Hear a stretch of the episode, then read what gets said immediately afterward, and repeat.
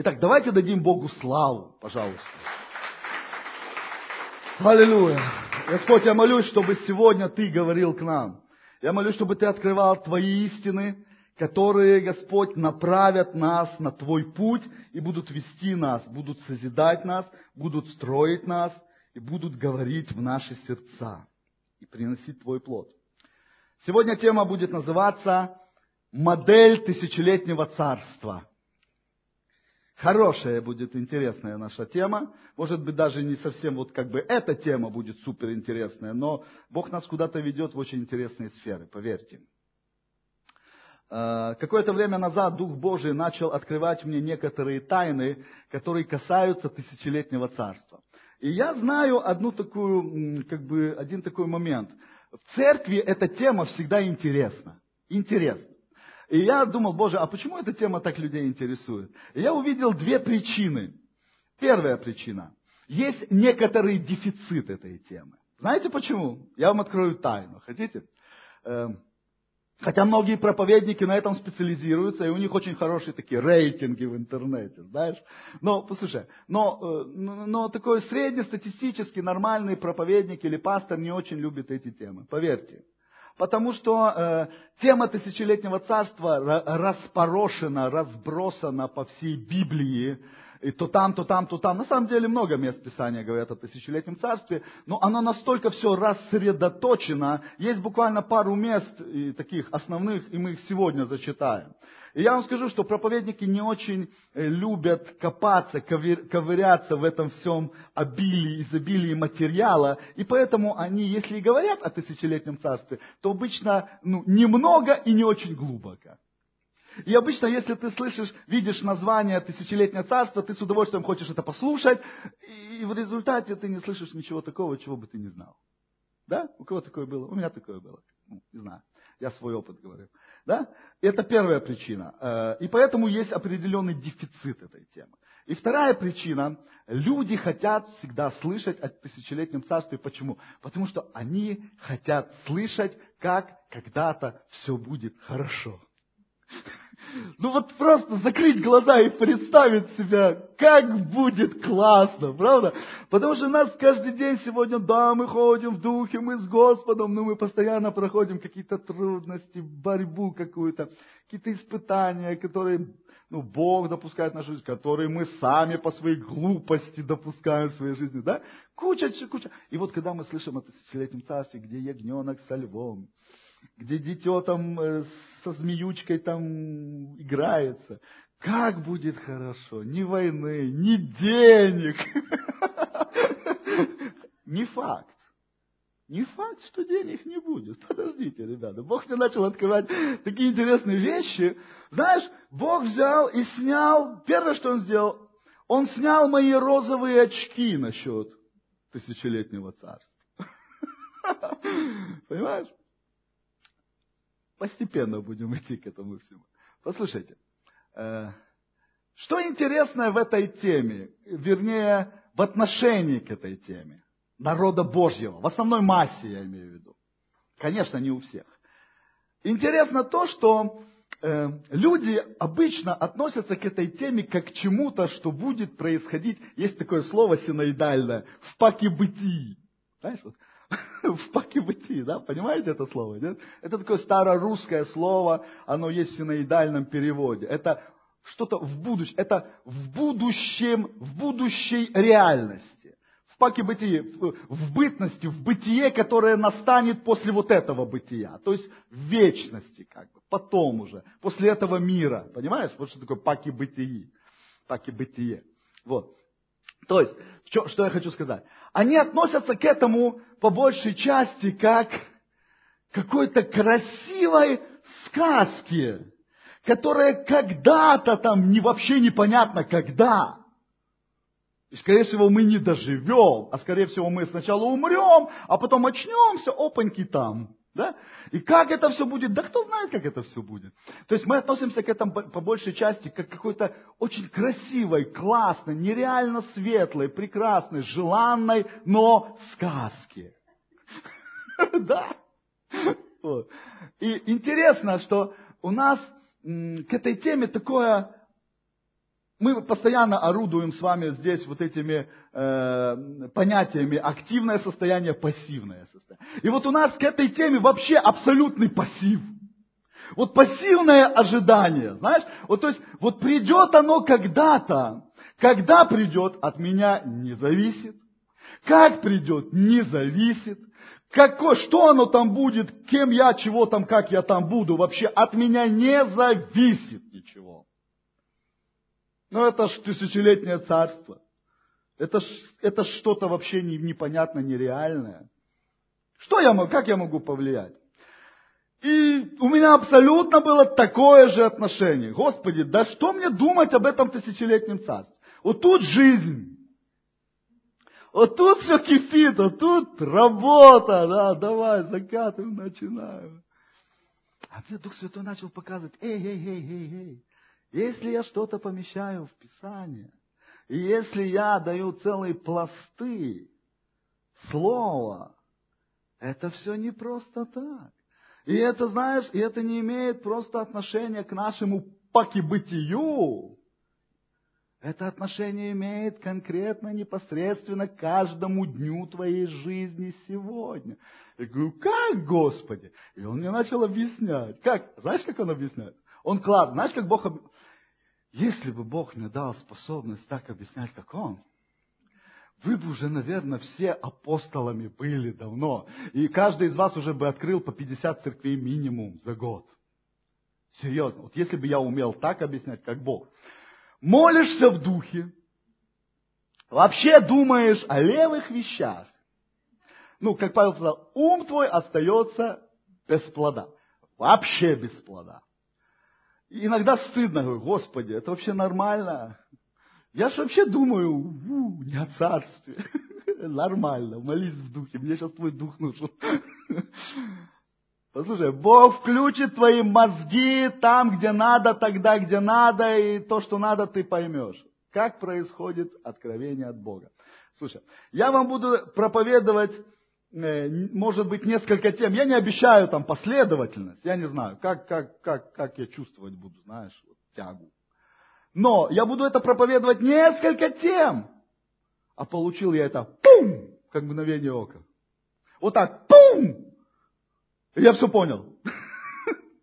Потом, когда ты начинаешь над этим размышлять, у тебя, ну, оно все детализирует. Знаешь, ты как будто бы раз получил, вот получил такую общую панораму, вот такую концентрированную, огромную, она, она очень объемная, она очень детальная, но ты сначала не видишь всех деталей, потому что все очень, очень сконцентрировано, понимаешь? Уме... Кто получает откровение от Бога, тот понимает, о чем я сейчас говорю, да? И ты видишь, и оно уже все у тебя есть. И потом ты как будто бы туда, знаешь, начинаешь приближаться, и оно как бы раздвигается, знаешь, и ты начинаешь видеть детали мелкие, и начинаешь записывать. Если ты мудрый, записывай. Сколько, э, да, знаешь, сколько Бог открывает, потом выходишь, а я ж знал. Нейроны-то физические. Я вчера не смог повторить наизусть 10 заповедей. Мы кое-где были с сестричкой там по делах. И одна женщина, очень классная такая, умная женщина. И я чувствую, знаешь, сразу почувствовал вот эту тягу по Богу. Вот она ищет. И мы, ну, знаешь, слово за слово, и как же, ну ты что. И начинается с проповедь. И потом я ей просто говорю, типа, ну, вам надо родиться свыше. И она что и как это все.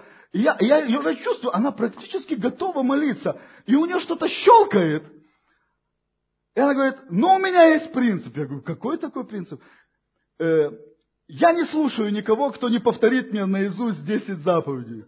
Я, споко... я спокойный, как двери. Я уверен, что я их повторю. Я говорю, да я сейчас это повторю, не об этом речь. И начала... Она говорит, ну повторите, потом будем дальше разговаривать.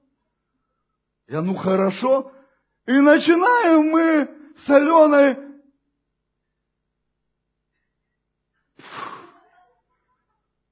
Повтори сейчас 10 заповедей. Я уже повторю.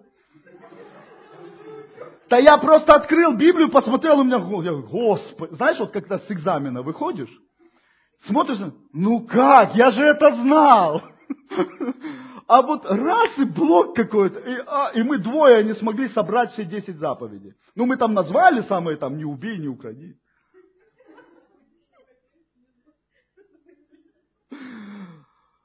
Ну, думаю, один ноль.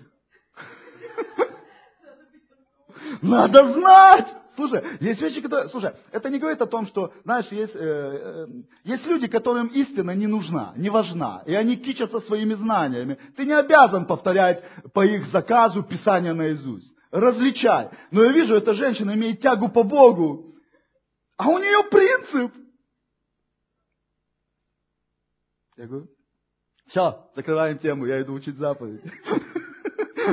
Но говорю, ну когда я приду и буду их знать, мы помолимся этой молитвой.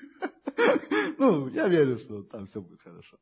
Просто такой, знаешь, как пример. Учи, учи, учи Слово Божье. Иногда придется знать. Просто наизусть. Говорю, Боже мой, я никогда не изучал, я никогда не учил наизусть стихи из Библии. Никогда.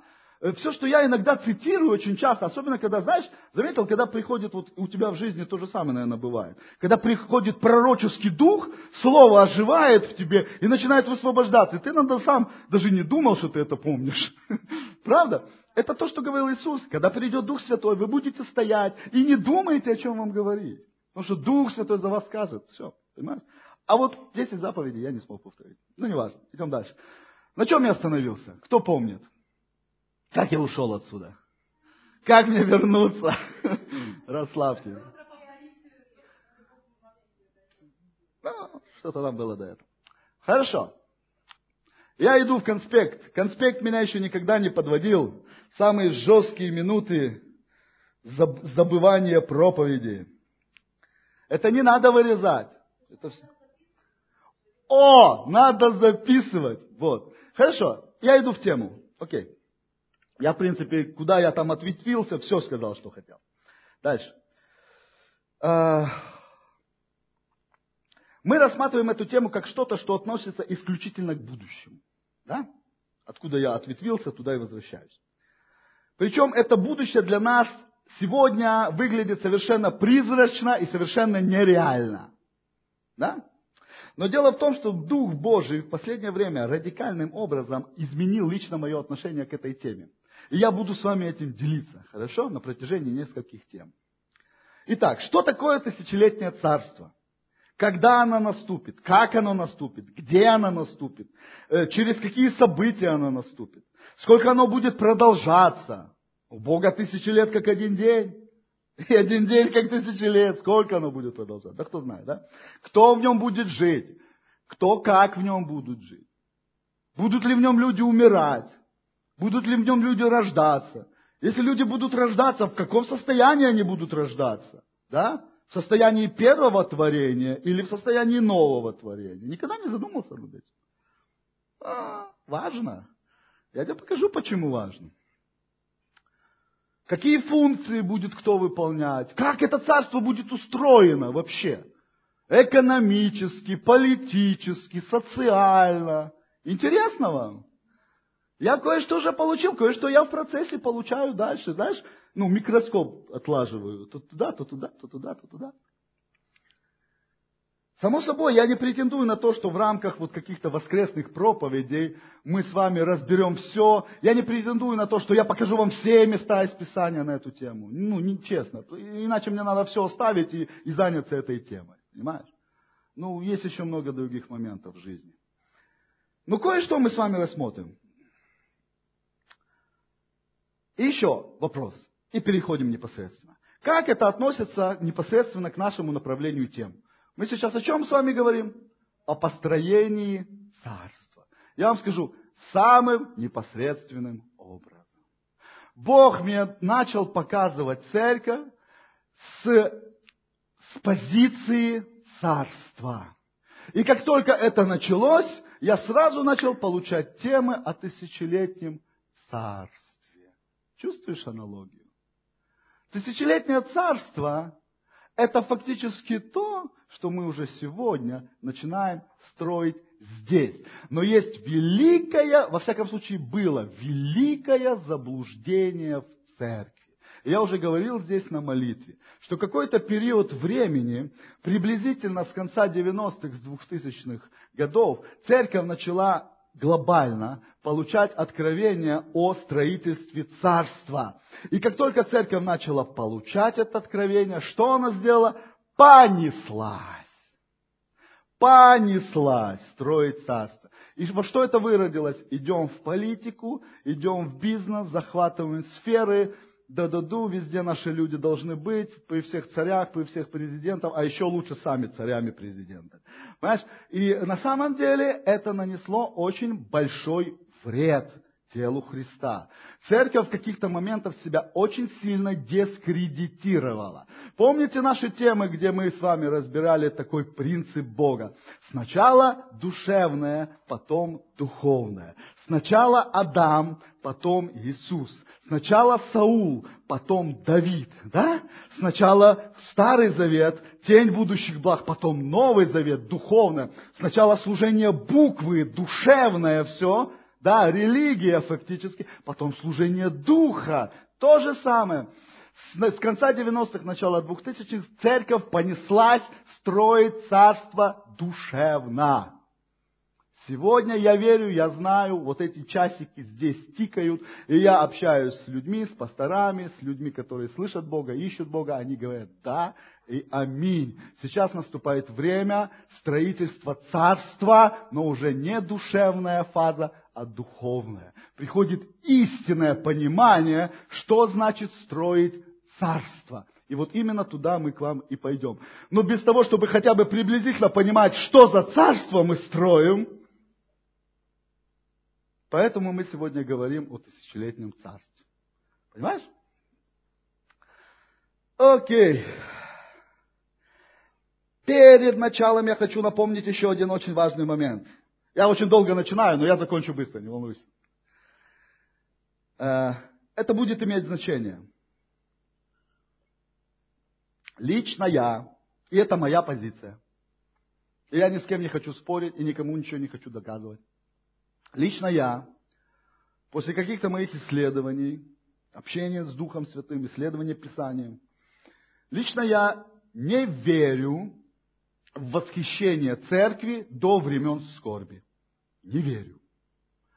Я верил в это очень-очень долгое время. Ну, кто вообще с Библией знаком, тот понимает, о чем я говорю. Кто не знаком, придет время, и ты будешь понимать, о чем мы сейчас говорим. Да?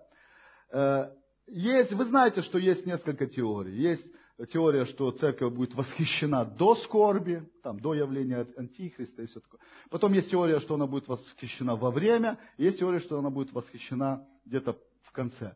Лично я верю, и это не голословно, для того, чтобы, ну, я, я пишу кое-какие книги, и я исследовал этот вопрос, он мне нужен был для книг моих, понимаешь?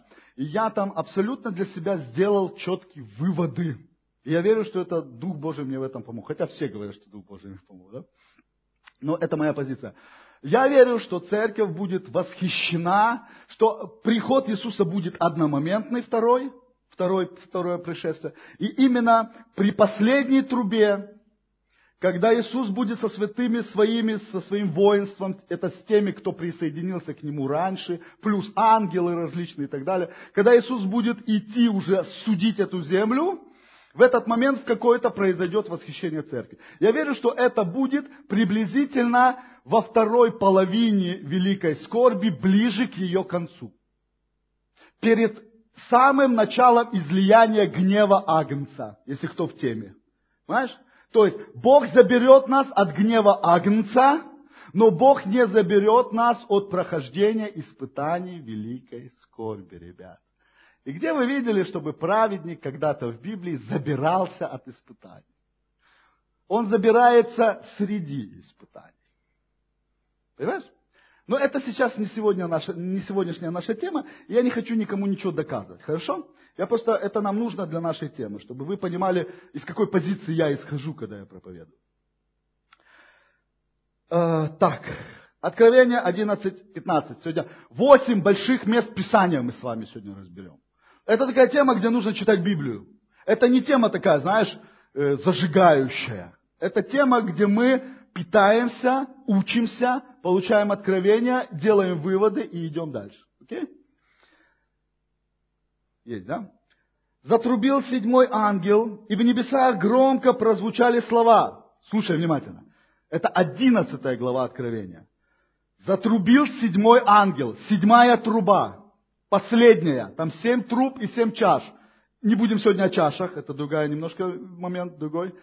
Семь труб. Последняя труба. И в небесах громко прозвучали слова. Царство мира, вот этого, стало царством нашего Господа и Его Христа. Он будет царствовать вечно. То есть, мы видим, что когда прозвучала последняя труба, установилось царство Иисуса Христа на земле. Помнишь молитву? Да, будь, да придет царствие твое сюда. Да будет твоя воля, пусть, будет, пусть она выполняется на земле так, как на небе. Она не выполняется здесь так на земле, как на небе. Потому что царство Иисуса еще не установлено. Понимаешь? Цари и священники. Когда Пилат, когда Иисус стоял перед Пилатом, он говорит, ты что, царь? Он говорит, ну, мое царство не отсюда. Я царь, но я сейчас на чужой территории. Мое царство еще здесь не установлено. Понимаешь, о чем? И вот когда звучит седьмая труба, провозглашение идет с неба. В этот момент устанавливается на земле царство Иисуса Христа. Идем дальше. Теперь смотрите, что об этом пишет апостол Павел. 1 Коринфянам 15, 50, 54. Будем много читать, приготовьтесь. Хоть здесь Библию почитаем, да? Я говорю вам, братья, что плоть и кровь не могут стать наследниками Божьего Царства. Ничто нетленное не может стать наследником нетленного. Послушайте, я открою вам тайну. Мы не все умрем, но все будем изменены. Внезапно, во мгновение ока, когда прозвучит последняя труба. Когда будет вознесение? Когда прозвучит последняя труба, и царство этого мира станет царством нашего Господа. В этот момент будет вознесение церкви, понимаешь? По сигналу трубы мертвые воскреснут нетленными, а мы будем изменены. Все тленное должно превратиться в нетленное, и все смертное в бессмертное. Когда тленное облечется в нетленное и смертное в бессмертное, тогда исполнятся слова «смерть поглощена с победой». Идем дальше. Теперь мы читаем о тех же событиях, но через 8 глав Откровения, 19 глава Откровения, это те же самые события. Послушайте. Затем я услышал голос, звучать, мы сейчас фундамент закладываем, будьте терпеливы. Затем я услышал голос, звучащий как голос множества людей, или как шум могучих вод, или как мощный раскат грома. Аллилуйя! Слушайте, потому что наш Господь Бог, Вседержитель, воцарился. Это та, тот же самый момент. Понимаешь? Давайте радоваться и веселиться. Воздадим ему славу. Наступил час бракосочетания Агнца. Невеста вознеслась сначала. Труба, царство, возносится невеста, начинается бракосочетание. Возносится, я не хочу сейчас углубляться в порядок, кто там по какому последовательности возносился. Церковь возносится, начинается брачный пир Агнца. Понимаешь? Теперь слушай дальше. Его невеста уже приготовила себя, ей дано тончайшее, тончайшее льняное платье, чистое и сияющее. Это платье – символ праведных дел святых. Потом ангел сказал мне, слушай, запиши, блаженны те, кто приглашен на свадебный пир Агнца, и добавил, это истинные слова Божьи. После этого момента, я сейчас не буду все читать, все, всю эту главу, я быстро расскажу кое-что, и дальше идем читать. После этого мы читаем о явлении Иисуса. После того, как наступил этот брачный пир Агнца, церковь была вознесена, потом каким-то образом Иисус появляется на земле в образе всадника на белом коне. И эти уже святые все идут за ним. И что происходит? А дьявол в это время собирает армагеддонское сражение. Он собирает все вот эти войска нечестивые против армии Бога. Понимаешь? В конце концов, Бог побеждает, Иисус убивает его как? Помните, словом своих уст, он убивает его мечом своих уст, мечом духа, мечом слова, да? И поражение дьявола. Потом смотрите, что происходит. Я просто ускоряю. Затем я увидел ангела, спускающего с неба. То есть происходит это сражение, Иисус побеждает, Дальше. Затем я увидел ангела, спускающегося с небес. У него был ключ от бездны, и в руке он держал огромную цепь. Он схватил дракона, древнего змея, который есть дьявол и сатана, и сковал его на тысячу лет. Приближаемся бросил его в бездну, закрыл и опечатал, чтобы тот уже не мог больше обманывать народы. Эти места и Писания закладывают нам фундамент в понимание тысячелетнего царства. Понимаешь? Мы не могли их просто взять и мину, ну, миновать. После этого, итак, закрыл, опечатал, чтобы тот уже не мог больше обманывать народы, пока не окончится тысячу лет. Есть четкий срок его заключения, понимаешь? А, после этого он должен быть освобожден, но на короткое время. Слушай теперь. И увидел я троны, престолы, на которых сидели те, кому дано было править.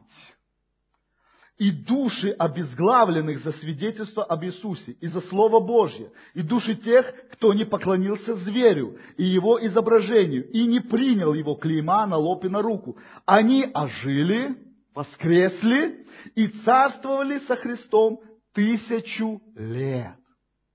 Другие мертвые еще не ожили, пока не окончилась тысяча лет. Это первое воскресенье. Блаженный свят тот, кто участвует в первом воскрешении. воскресенье. Ребят, Иисус нас приглашает в первое воскресенье. Мы уже приглашены, мы уже Э, это наше обетование, это нам принадлежит. Понимаете?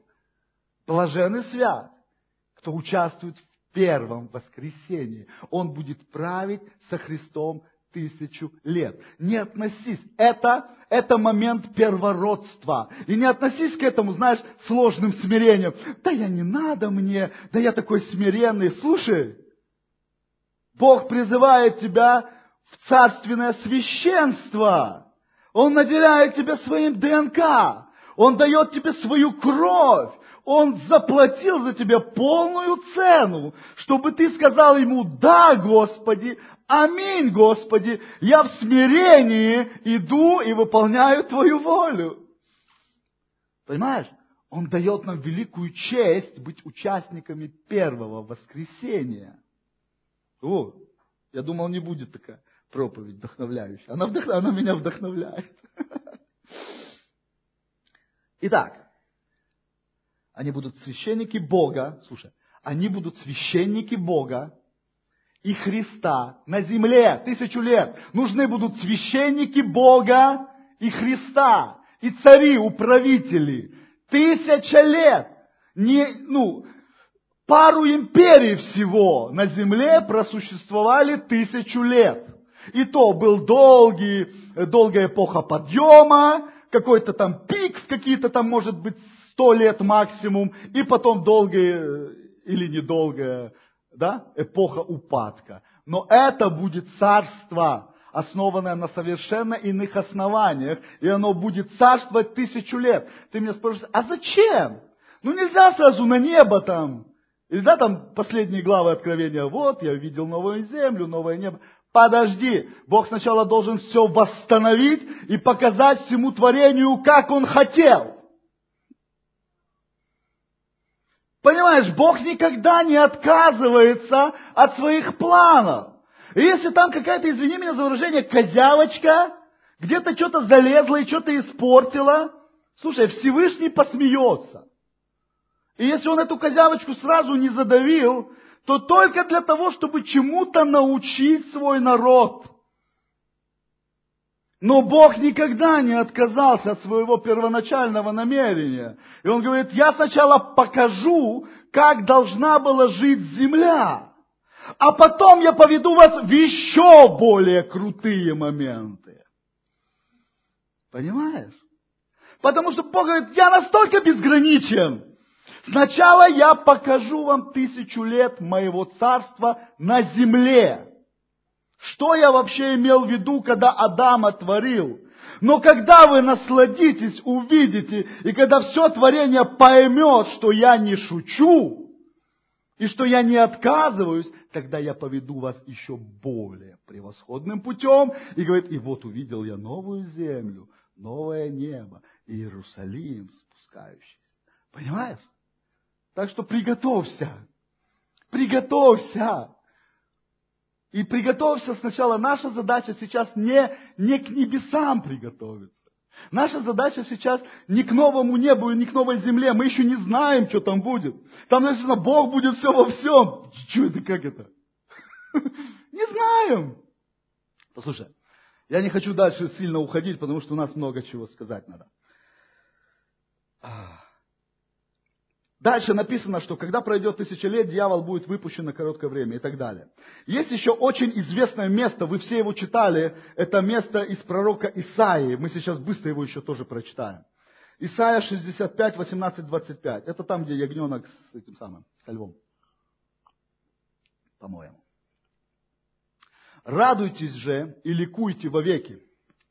Это место Писания кладезь о тысячелетнем царстве. На самом деле здесь каждое слово показаны принципы тысячелетнего царства. Понимаешь? Читаем внимательно. Радуйтесь же и ликуйте вовеки о том, что я творю. Я сделаю Иерусалим местом ликования, и народ его наполню радостью. Представляй себе уже.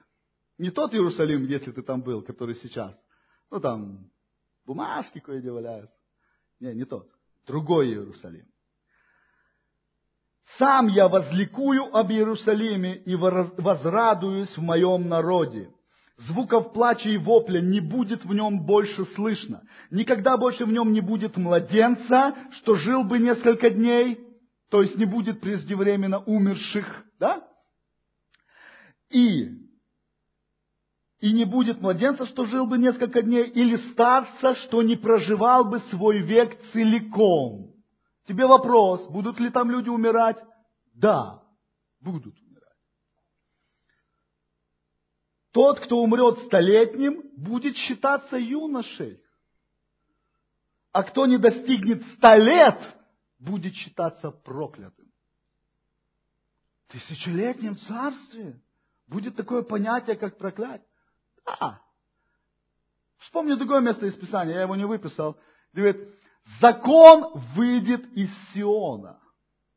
Но это будет закон не, не такой, где будет полиция бегать. Закон, который будет регулировать на уровне жизни. У кого-то внутри, а у кого-то снаружи. Ты понимаешь, что не все люди в царстве тысячелетнем будут рождены свыше? Послушай сюда. Пожалуйста. Я говорю, Бог снимает с меня розовые очки, а я буду с вас. Э, ну, это касается, конечно, тех, кто когда-нибудь об этом задумывался. Потому что ты, если никогда об этом не задумывался, то тебе вообще по барабану, если честно. Правда? Ну, не важно. Послушай, люди на земле никогда не будут рождаться из утробы матери в состоянии рожденном свыше. Никогда. Такого не будет. А на новой земле, на, на небесах там где, да, уже не будут люди рождаться.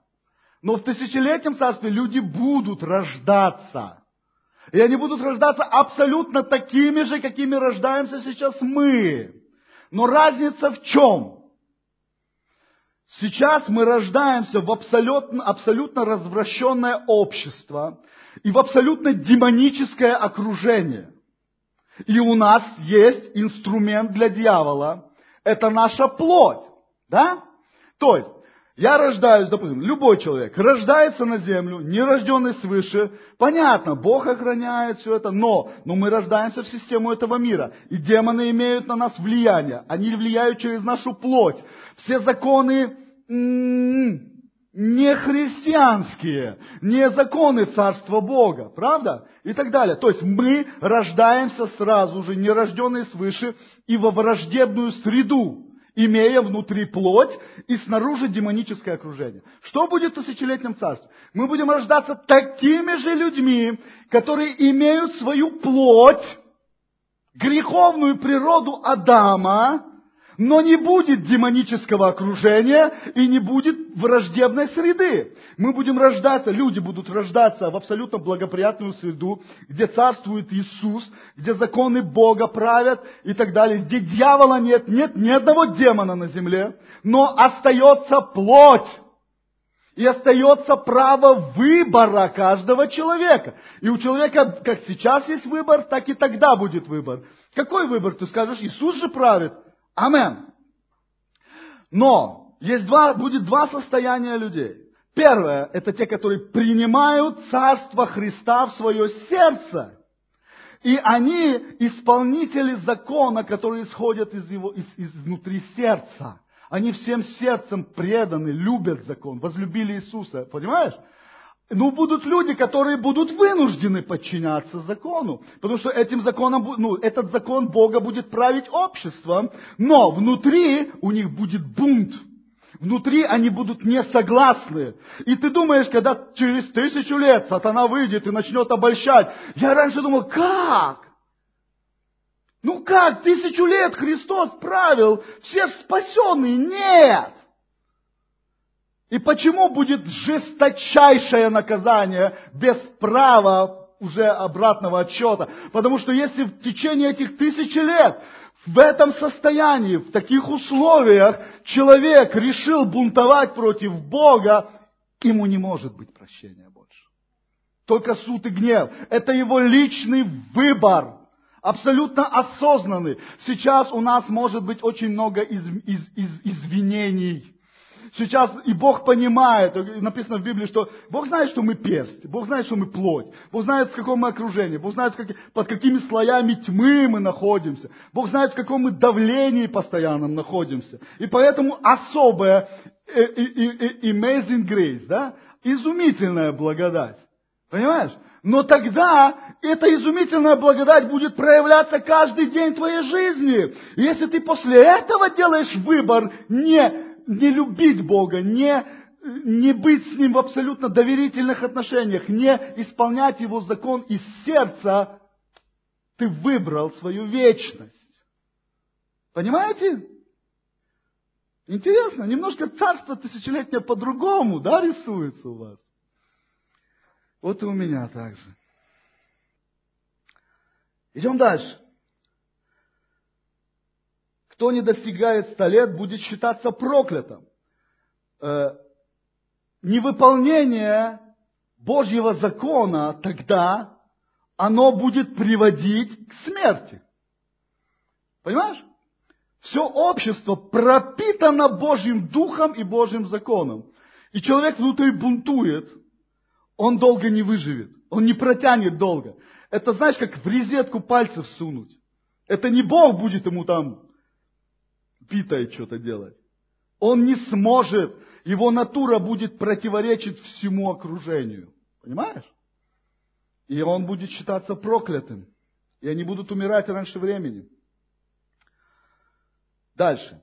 Люди будут строить дома и жить в них, сажать виноградники и есть их плоды. Это очень важный принцип. Идем дальше. Потому что написано в Библии, что один из видов, в чем, э, в чем проявляется проклятие, в том, что ты сажаешь и не ешь, строишь и не живешь.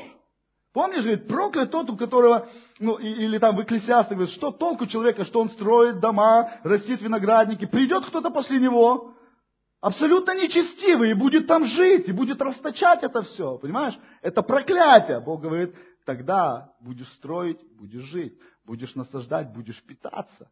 Это благословение. Тот же Екклесиас говорит, помните, это, это говорит благословение от Господа, э, вкушать отдел своих рук и радоваться. Понимаешь? Я своими словами, я так не помню дословно.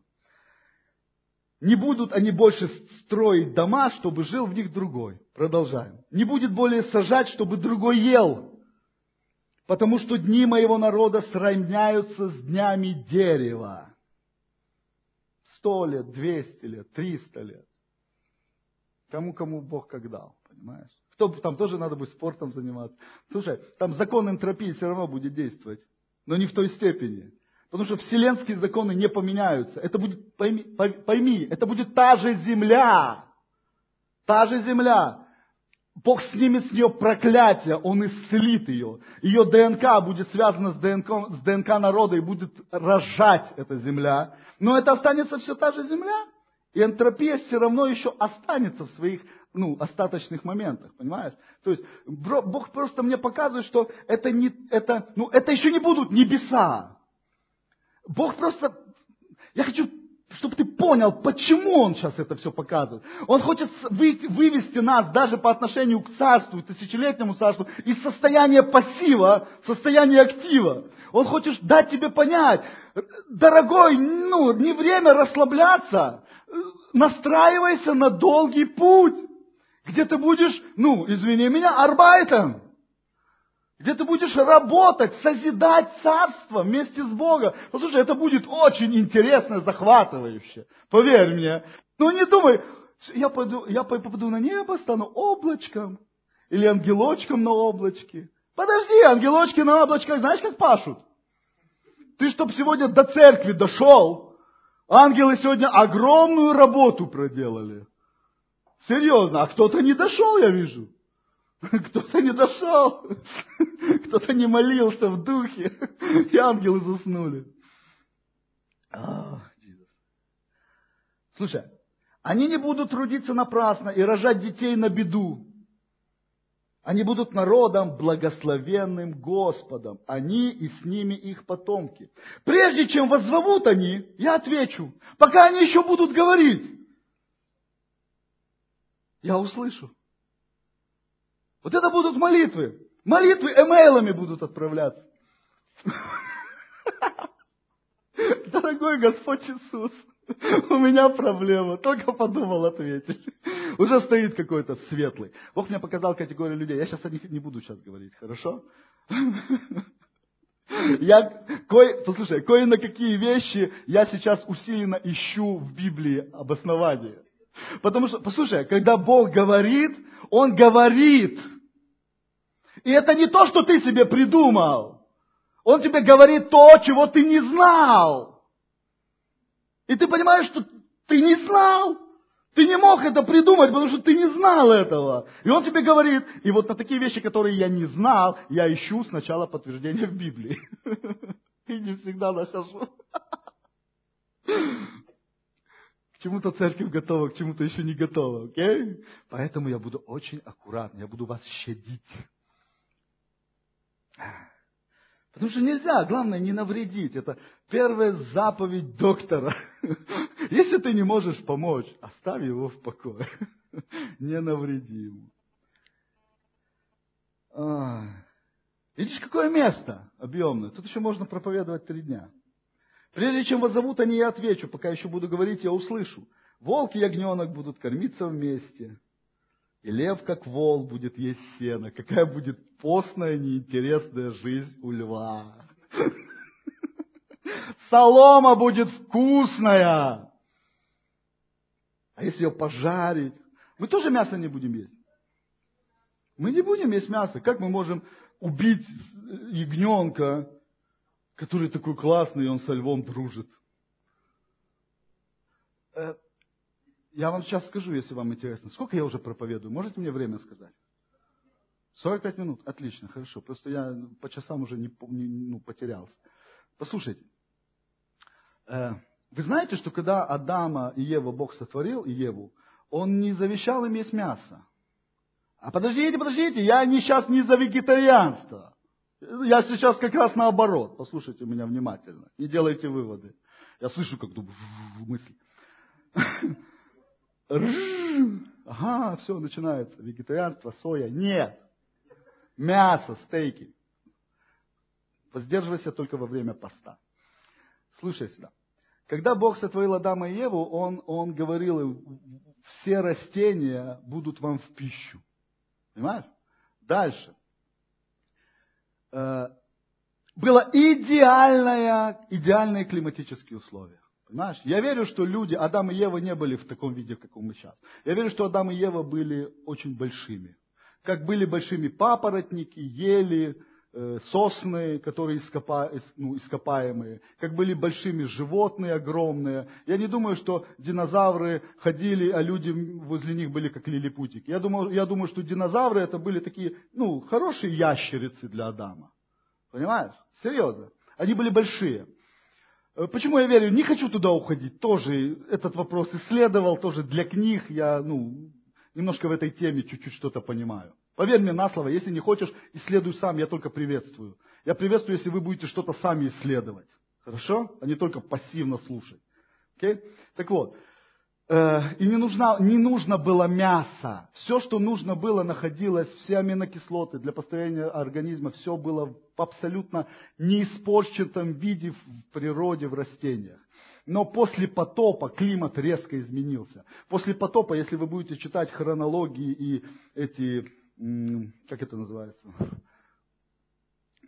когда летописи, э, дерево вот эти, как это, Боже, э, родословные, слушай, ну заклинило, не могу словиться если ты будешь читать родословные, то до потопа люди жили тысячу лет, 600, 700, 800, там минимум было 300 с чем-то, да, то после потопа начало сразу быстро уменьшаться, там 500 лет, 400, 200 и так далее, к Аврааму пришли и так далее, уже 120 лет это уже было круто, понимаешь, 100 лет это было уже ой-ой-ой, понимаешь, то есть, но после потопа, если ты почитаешь внимательно, внимательно Библию, Бог уже сказал Ною, и будут вам в пищу. И я сейчас не, произ, не воспроизведу дословно, но там четко есть, посмотри это место.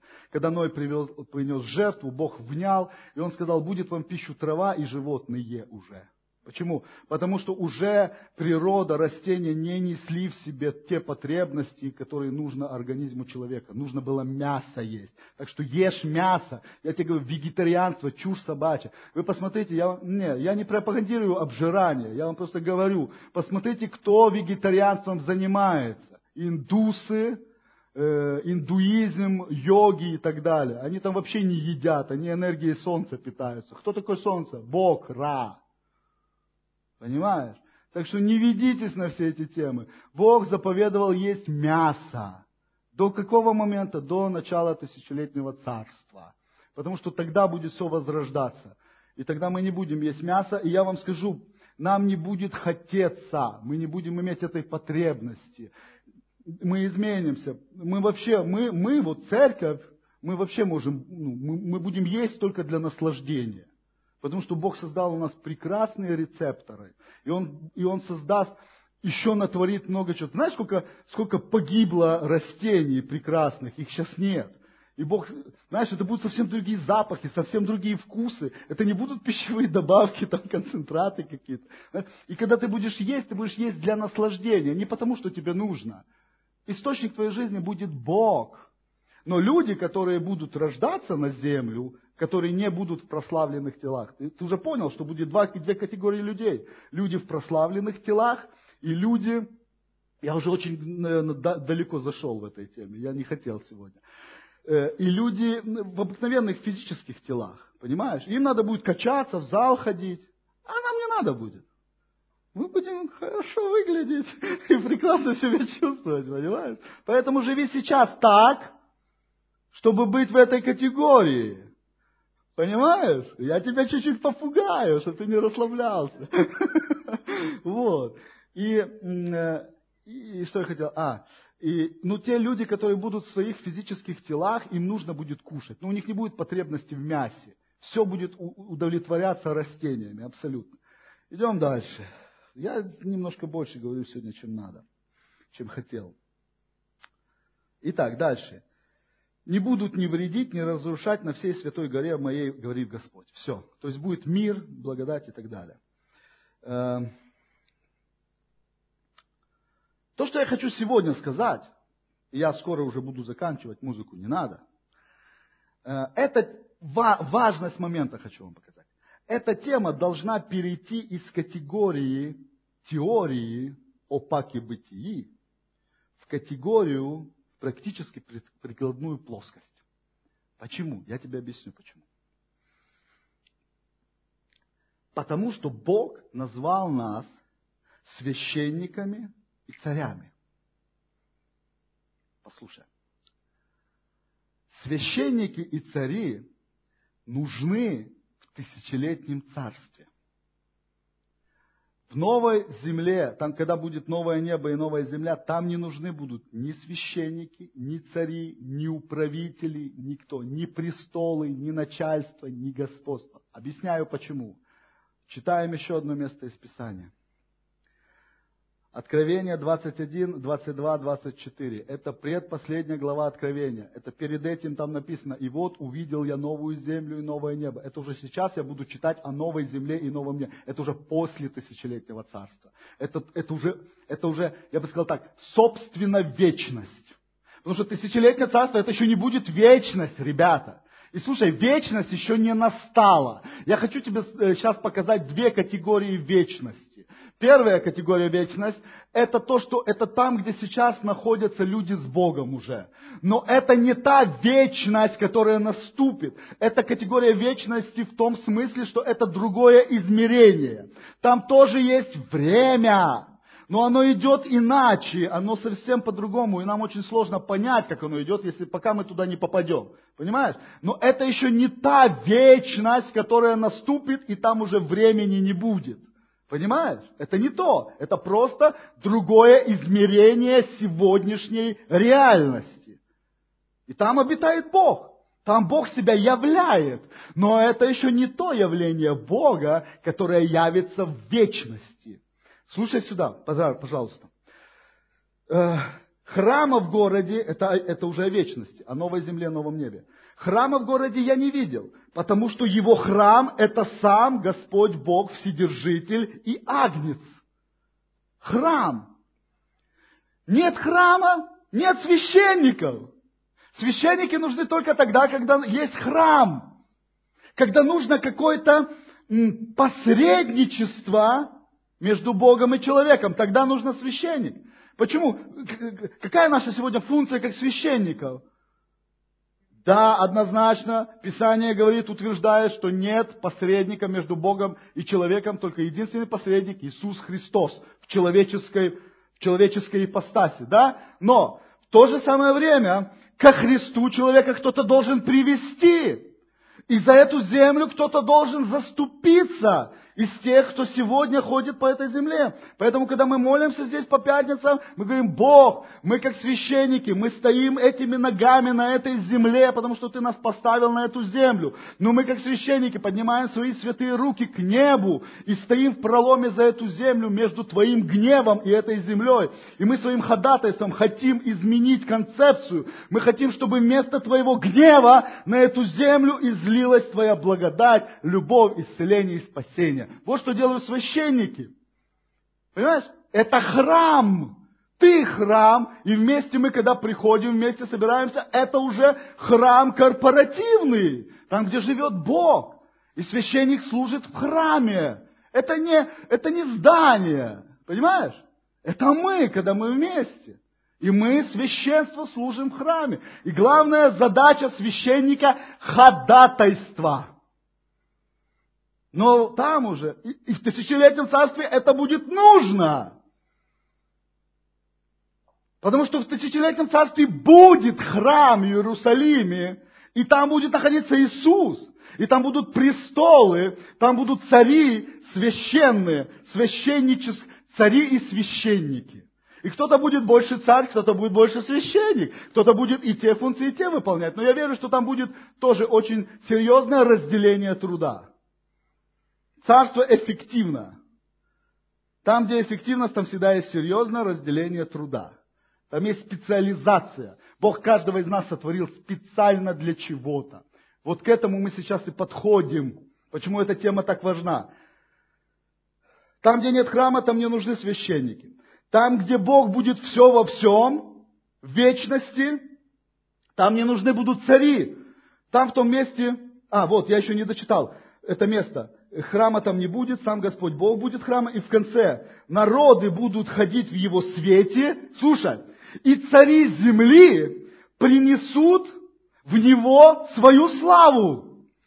Что это будет? Что за цари земли? Это будут цари, царствовавшие в тысячелетнем царстве, когда наступит вечность, новая земля и новое небо, каждый из царей, который был наделен Богом властью и правился Христом какими-то отдельными территориями, они все принесут свои царства и свою славу, которую Бог им давал на земле, и отдадут снова Богу. Потому что уже не нужна, не нужно будет их власть царская. Потому что Бог будет все во всем. Но мы сейчас не об этом, мы сейчас в тысячелетнее царство идем. Итак, не нужны будут ни цари, ни священники вечности. Это категории тысячелетнего царства. Просыпаемся, кто заснул.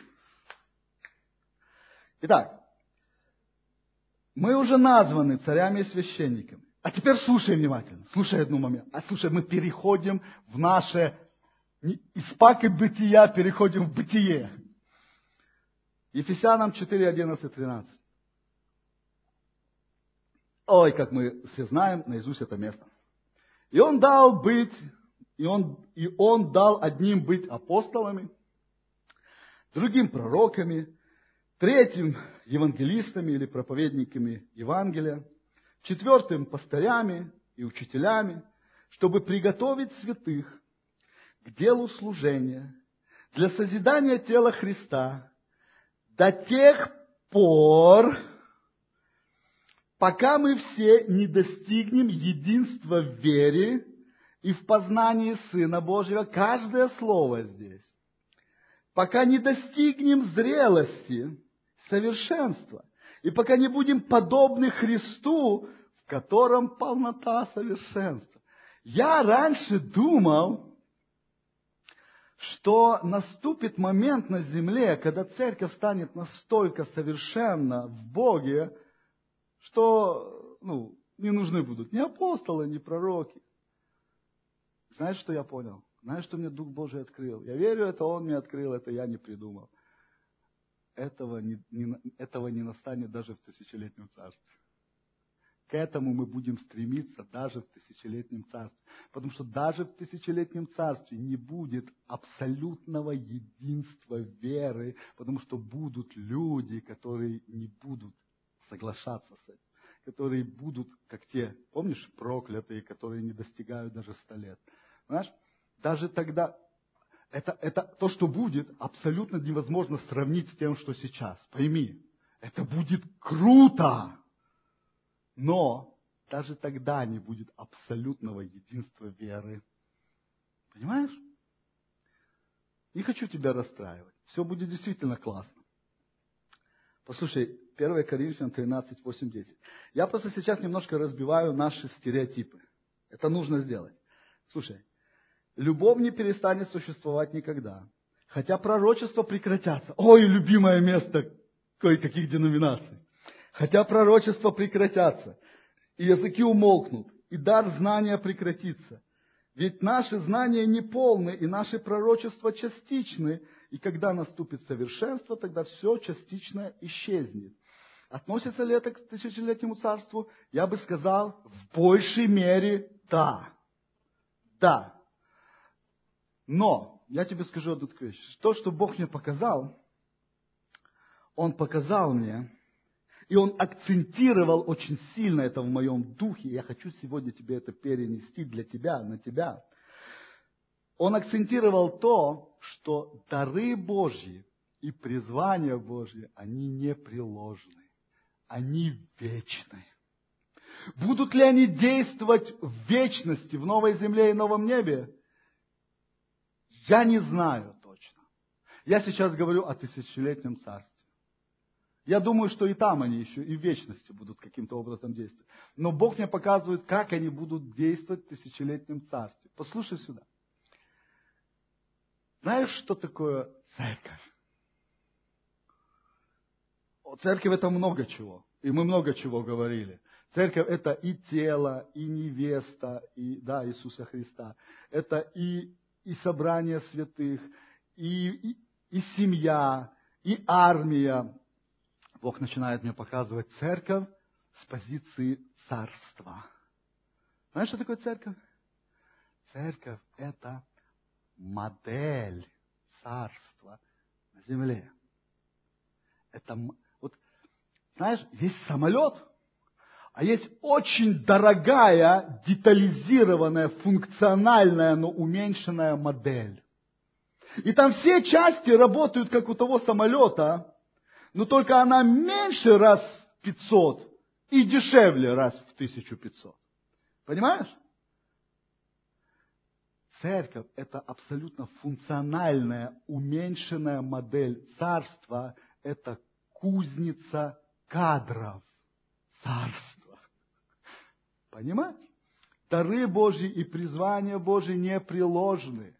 И Бог мне просто открыл и показал, что в тысячелетнем царстве, да, мы привыкли говорить, цари и священники, будут апостолы, пророки, евангелисты, учителя, пастора, администраторы, экономические служители, управители, э, те, кто будут служения вспоможения, все, все, все. Мы будем с вами еще разбирать все отделы служения царства. Обязательно. Там есть не пять э, отделов, к которым мы привыкли, да? Там есть намного больше, и мы будем все их разбирать.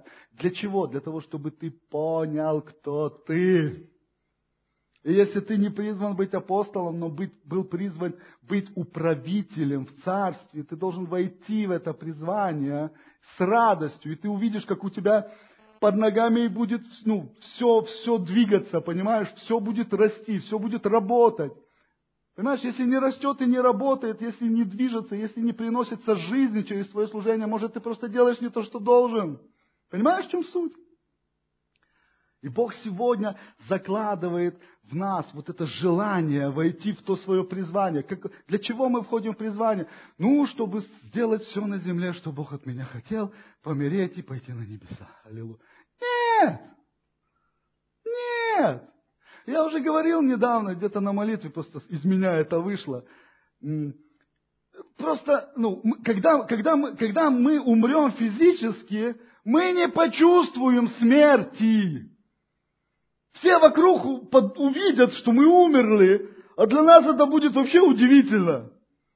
Ты только что чувствовал себя очень плохо. Плохо тебе было. Потел, сердце колотилось. Агония, это неприятно. И тут раз, и тебе стало хорошо. И смотришь, валяется тело. Вы заметили, когда из тела уходит жизнь, оно меняется. Оно в лице изменяет. Ты видишь там нет человека. Я помню, вот мой папа, когда мы хоронили, он лежит в гробу. Я говорю, мама, его там нет. Я его там не вижу. Я же его знаю. Он говорит, да я вижу, его там нет. Это ну, футляр лежит, понимаешь? А он там где-то уже отрывается по полной. Че вы плачете? Как Иисус говорил, не плачьте по мне, э, дочь Иерусалима, плачьте по себе со мной все в порядке. Понимаешь? Мы не почувствуем смерти. Мы перейдем в иное состояние, которое будет намного лучше, чем вот это наше. Понимаешь? Мне вот тут жарко, тут холодно. Вот тут стою, здесь, здесь вентилятор не дует, мне жарко. Здесь стану, мне уже холодно. Выключу вентилятор, будет жарко. Тело смерти. Как один мой сказал, брат мой любимый, он говорит, тренировочный костюм. Я говорю, точно, он призван для того, чтобы нас мучить, этот костюм, чтобы мы тренировались постоянно, потели, напрягались. Послушай, наши дары и наши призвания простираются в вечность. И они сто процентов простираются в тысячелетнее царство. Так что готовься, подготавливай себя очень настойчиво и очень скрупулезно. Не закончится все своим переходом в иное состояние, только все начнется, и Бог подойдет и скажет, ну, брат, я тут для тебя вон приготовил должность, а ты не готов. Ты думаешь, ой-ой. Слушай, а в тысячелетнем царстве Бог мне показал, что не будет быстрого карьерного роста. Там будет все очень медленно. Очень. Ну, у нас там не будет карьеризма, конечно. Это у нас здесь еще мы хотим. Да? Но шутки шутками. На самом деле Бог вложил в каждого из нас эту потребность управлять землей. Мы хотим этого. Понимаешь? И это не грех. И Павел писал, кто епископство желает, он хорошего дела желает, только критерии, брат. Иисус говорит, если кто хочет быть великим, он не сказал, фу тебе, грех тебе. Великим хочешь стать, ах ты, амбиции какие, смотри на него. Он сказал, если хочешь быть великим, я скажу тебе, как этого достичь. Это классно, что ты хочешь быть великим. Это в тебя, в тебя Богом заложено. Это сатана извращает мозги и унижает людей, и люди чувствуют себя ущербными, униженными, никакими, грязными, ненужными. Это дьявол делает. Бог поднимает тебя и говорит, но, если хочешь быть великим, одобряю твое желание, но стань всем слугой. Совершенно другие принципы в царстве. И знаешь, когда ты придешь к Нему, уйдешь, вот выйдешь в это состояние, и настанет тысячелетнее царство, Бог очень внимательно просмотрит твою жизнь вместе с тобой. Понимаешь? И Он скажет, я вообще-то для тебя планировал вот эту позицию. Но тебе еще лет триста, потому что по меркам земным ты мог этот путь пройти быстрее. Но в тысячелетнем царстве другие расклады. Понимаешь? Там реально другие расклады. Почему? Да потому что кому очень много дано, с того спрос намного больше. И то, что ты мог пройти здесь за 40, за 30, за 20 лет, там ты будешь проходить 300, 400, 500. Потому что условия все созданы, для, от тебя ничего не зависит. Понимаешь принципы? Это принципы царства. Поэтому делай, делай свою карьеру сегодня. В хорошем смысле. Карьеру в Боге, карьеру в Царстве. Начни быть слугой людям. Начни быть ходатаем за эту землю. Начни, а, научись откладывать свои интересы в абсолютно другой ящик, где-то слева в шестнадцатом ряду. А на первое место ставить интересы царства. Интересы этой земли, интересы этих неспасенных людей. Понимаешь? Как я, как я узнаю? Процентное соотношение твоего молитвенного времени о себе и о не себе. Очень легко узнать. Не, не проблема, если ты еще пока молишься много о себе. Это хорошая стадия. Не останавливайся, молись. И ты увидишь, ты начнешь себе удивляться. И ты молишься, шарабин даешь, и думаешь, ну сейчас все изменится. И ты начинаешь меняться. И ты начинаешь видеть в себе такие глубины, как я уже говорил, пласты торфяные. Знаешь, когда грязь, она прессуется годами и становится такой торф. Жирный, вонючий торф. И ты его годами не замечаешь. Ты с ним живешь и думаешь, что это норма. И когда ты молишься в духе много, много, много, а минимум один час в день на иных языках, это минимум, который даст Богу возможность с тобой начать что-то делать. И мне уже пишут люди и благодарят Господа, и говорят, пастор, это действительно работает. Амен. И я в очередной раз прихожу, прихожу молиться и ходатайствовать сюда, допустим, вот в субботу. Я хочу ходатайствовать о народе. А Бог говорит, давай-ка мы сегодня с тобой поговорим о тебе. Я говорю, а что обо мне говорить? Я такой классный. Я пастор, я тут все откровение, огонь. Окей, это все хорошо. Это твое внешнее служение для моего народа. А теперь давай о тебе поговорим для тебя. Я говорю, что обо мне? И Бог мне начинает пласты просто вскрывать, взрыхлять этот торф, это, эти, эти упу... Я говорю, Бог, ты меня вообще убить должен за это. Ну нет, я с тебя это снимаю. Фу. Сначала приходит суд, суд Бога, настоящий, реальный суд, который для меня благо, который этот суд, он показывает состояние моего сердца, глубины, мутные воды. Вот этот ил, который внизу Иордана, понимаешь? Он этот ил взрыхляет, и говорит, я жить не хочу. Он говорит, Отлично, понял. Я принес этот суд, этот свет, Дух Святой, для того, чтобы ты увидел и чтобы я освободил тебя от этого. И он пух!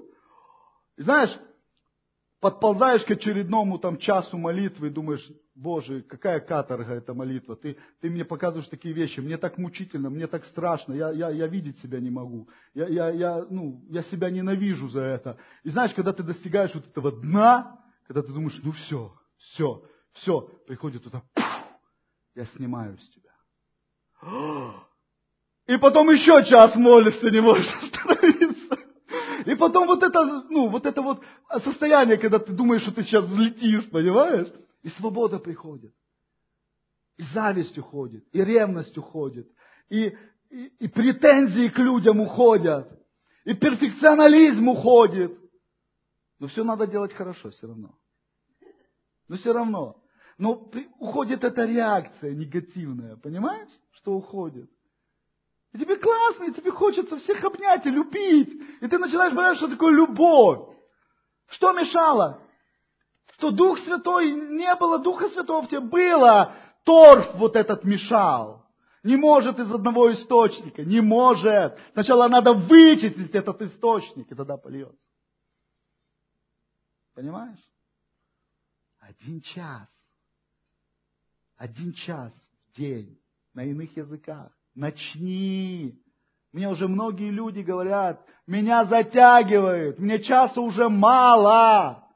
Я говорю, так я ж тебе говорил, но ты ж не поверишь, пока сам не пройдешь. Слава Иисусу! Дайте Богу славу.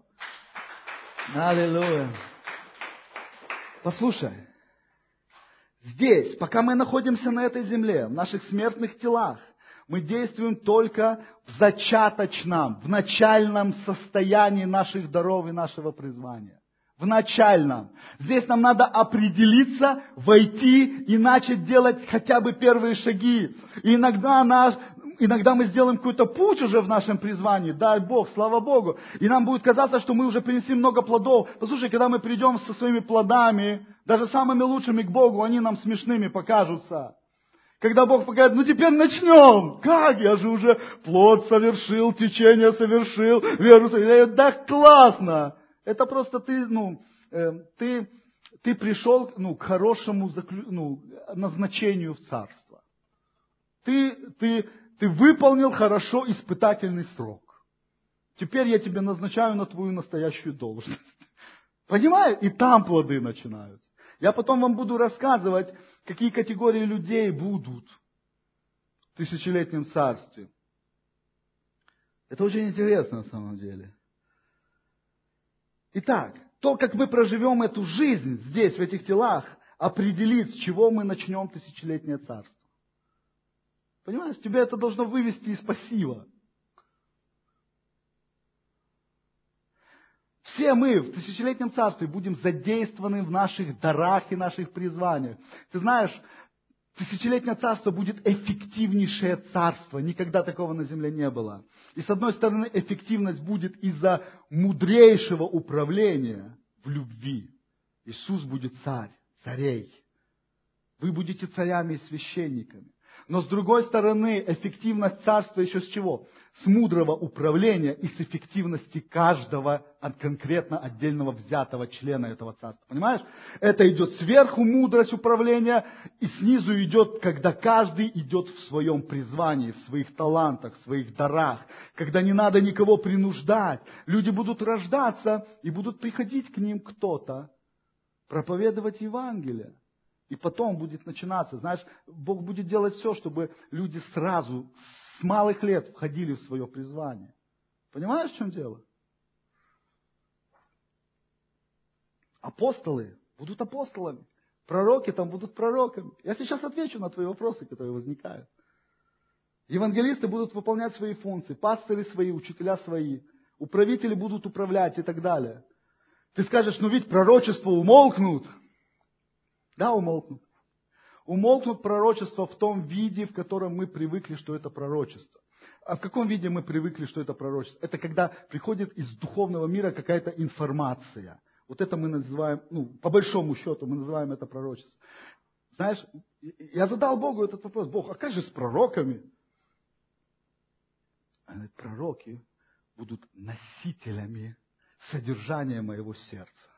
Они будут доносить до людей мое сердце. То, что говорит мое сердце, то, что поет мое сердце. Знаешь? Это, это, это, это совершенно иной уровень. Это, помнишь, говорит, когда настанет совершенное, то, что частично, оно исчезнет. Настанет совершенное пророчество. Это совершенное пророчество – это ношение сердца Бога и донесение глубин сердца Отца. Вот что такое будет пророк. Кто такие будут апостолы?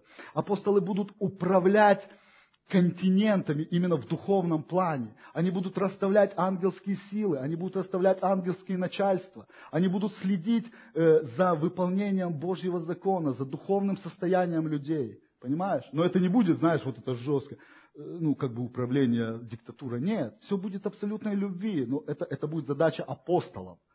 Управлять духовными процессами, понимаешь?